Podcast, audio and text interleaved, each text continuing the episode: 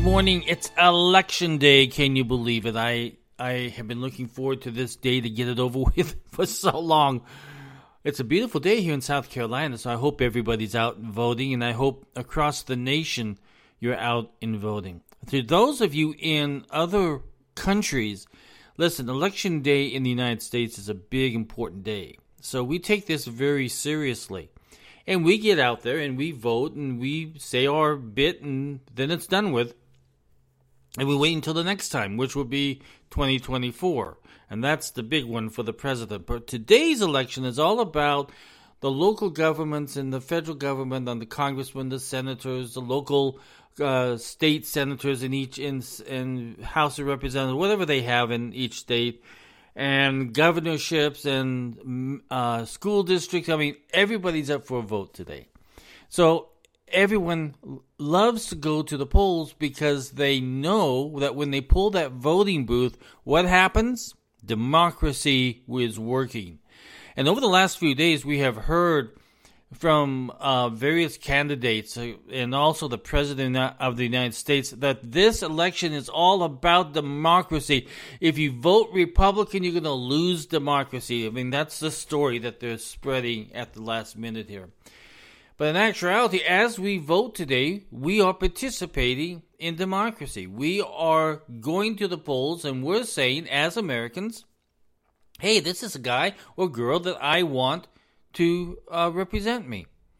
And we're proud of our vote. But this is democracy. I mean, if you look at how government gets changed in the in the United States, it's democracy. Yes, we call each other names and yes, we hate each other during these political times.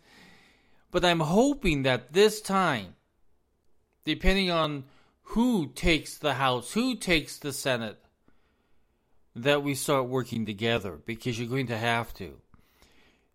Too much infighting, too much political bias, too much political not, uh, stupidity, I mean, has been happening over the last couple of years. And we need to make that change. And that's why we go to the voting booth so that we can make that change as citizens of this great country. I remember um, Henry Cabot Lodge once said that we have to be very careful about the liberties that we have and, and to defend them and to make sure that that these liberties continue on. And that's why we vote because we want to make uh, democracy work. We want to make sure that we have a say in who gets to uh, govern us or who gets to represent us. I I have, and I'll tell you from my experience and my personal experience. Okay, I have been thinking for a long time now that when people go to Washington D.C., they don't go there to vote for me. They go there to vote for power. And I think that a lot of Americans feel that same way. And so I think in this election, we're all literally voting for people who are going to go there and do something. Go there and stop the uh, overspending, stop the policies that are hurting us at the gas tank and at the stores and buying an apple that we can't afford anymore. That's what we're hoping this time. We're hoping that our vote makes a change. So we have to be very careful about the voting mechanisms that we have in the United States that they are fair, that they are being counted correctly, that there is no hanky panky or fraudulent acts. Because we truly believe in America that our vote counts. And over the past two or three years, we have been seeing, uh, both on the Democratic side and on the Republican side, that even politicians don't trust the voting, voting, voting, the voting mechanisms that are in place. I mean, even today, the Department of Justice is at about 50 different polling spots in in states that are swing states that the vote is going to be very closely counted. Now, we have seen and we have heard and we have seen videos and we have heard uh, tapes and we have heard the voices of people manipulating the system. We have seen that. America is not perfect, that's for sure. But if you have one bad apple in one voting spot, it can change the election. So we're watching that as Americans, we watch that very carefully. And even though that we know that there's some hanky panky that goes on out there, we also know that we have a say and we can address those issues and clean up those issues. Now, I remember when I was when I had offices in the Philippines. My gosh, if you want to talk about election corruption, it's there. Voters getting paid to vote for that candidate. So if you want to see anything that's worse than the American system, let's go to some of these third world countries and look at it. Now, yesterday, Donald Trump said we are a third world nation now by the way that we're acting. And I, at times, I kind of agree with that because what I'm seeing and hearing is politicians that are not on the up and up. Because you see, what happens is that they have this desire for power. Not a desire to help you or me, but they have this desire for power. And those are the kinds of individuals that we have to watch out for. Because we should be watching for the individual who literally does want to do something, who wants to make change. New York is a good prime example where you have a governor there that wants to ignore crime as people are getting mugged and beat up and robbed and killed, even on the subways. And the governor wants to ignore that. In fact, her question was, Why are you so worried about it? Well, because people are being affected by crime. So the other governor, I mean, the other person on the on the GOP side that's running on that, Zeldin, says no, this is a big problem. In fact, in front of his house, he had he had a crime. So we look at all of this, and there are literally people who want to go in and make a change. And those are the types of people that we should be looking at to put into office.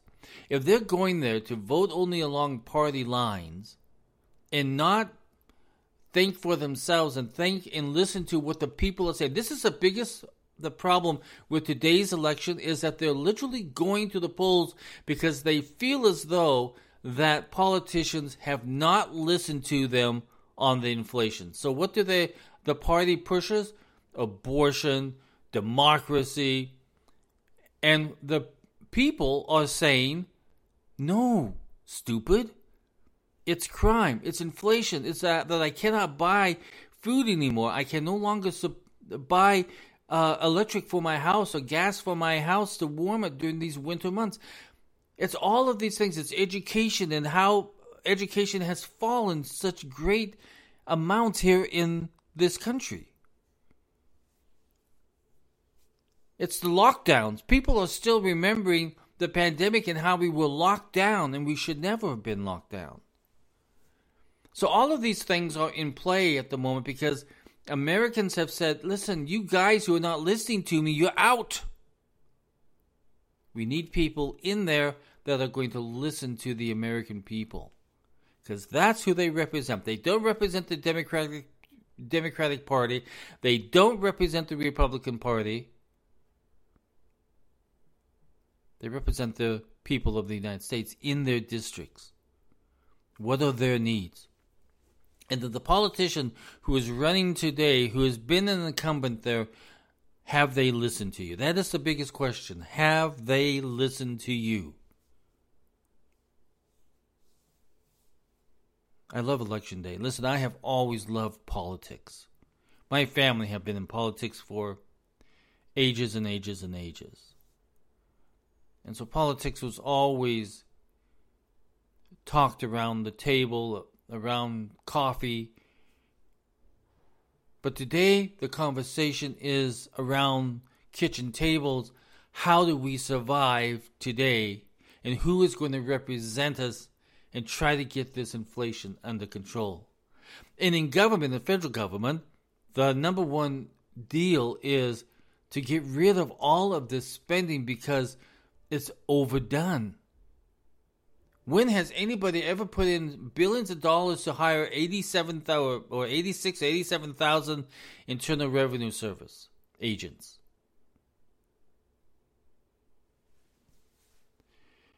So today, that's what's on Americans' minds is who is going to represent us and go in there and change what's happening to our economy because we are not making it as as Americans as families. Families are having to make a decision. Do you know that 40% of Americans are behind on their bills? That's a lot of people. And it's growing every single day. By the time you hear this it's probably going to be 50% of Americans. Because in, in fact people are having to go out and get second jobs and third jobs in order to meet. You see, what has happened is that yes, wage wages went up, but time at work went down. So what good did it do? Because American businesses can't afford to hire people on an eight hour a day basis anymore, so they cut them back to maybe six hours or seven hours. So now they've lost that money. Even though their their hourly wage went up, they're hurting because of what has happened to their time. So they have to go out and get second jobs, third jobs. Gosh, I when I do client tax returns, I see not just one or two W 2s, I'm seeing five and six W 2s on people because they're trying to survive. They're trying to get ahead. They're trying to make that mortgage. They're trying to to make their car payments. They're trying to buy food for their children. They're trying to buy clothes for their children. They're trying to just get enough gas money to drive to work. That's what's on Americans' minds today. Is this economic factor? Is this crime factor in education for their children? Because so far, the government that's in charge at the moment has failed miserably. So today, we're seeing democracy in action. Don't tell me that democracy is hurt at all, because when we go out and vote today, democ- democracy is in action. We are voting for the people that we want to represent us and the type of government that we want to have. I love election days, even though I'm happy when it's over I'm happy of of all of the lying and the cheating and the I mean it almost looks like when you when you see all these politicians it feels like you have a scorned uh, mate that wants to divorce you because it's so they are so angry and so idiotic in some of their statements that come out of them. Can you imagine the governor saying, "Why are you so worried about crime? That's just a made up thing." It's not because people are experiencing crime. They're experiencing inflation and the recession. And if the politician is not talking about those issues that concern you, vote them out of office. That's the that's the American way. But I want to say thank you to every single one of you who went out and voted today, who are about to go vote today. I thank you from the bottom of my heart because you put a uh, a tingly feeling in my heart knowing that democracy is alive and well and is working. Listen, this, listen. This is Mike Lodge. I am the business advisor. Go to my website at www.lodge-co.com. I'll talk with you soon. God bless every single one of you. Get out there and vote. Make democracy strong again.